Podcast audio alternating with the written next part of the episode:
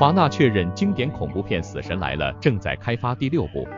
在刚刚举办的 CinemaCon 推荐大会，华纳确认经典恐怖片《死神来了》Final Destination 正在开发第六部。《死神来了六》由扎克利波夫斯基与亚当毕斯坦执导，新蜘蛛侠系列导演乔沃茨担任制片人和负责整个故事梗概。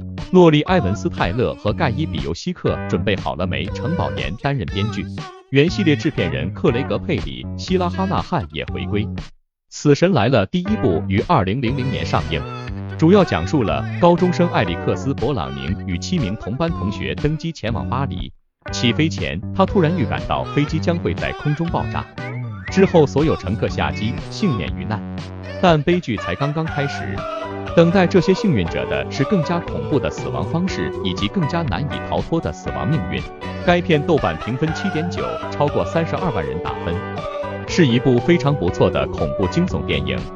之后，《死神来了》系列又推出了四部续集作品，继续聚焦死神对少男少女们下手以及各种恐怖的死法。《死神来了》系列五部作品于二零零零到二零一一年上映，全球票房接近七亿美元。另外四部影片的豆瓣评分分别是：第二部七点五分，第三部七点二分，第四部六点六分，第五部六点八分。整体来看，《死神来了》系列拥有不错的口碑。《死神来了六》于去年九月下旬就宣布了即将开发的消息，计划在 HBO Max 播出，现在已经在制作中。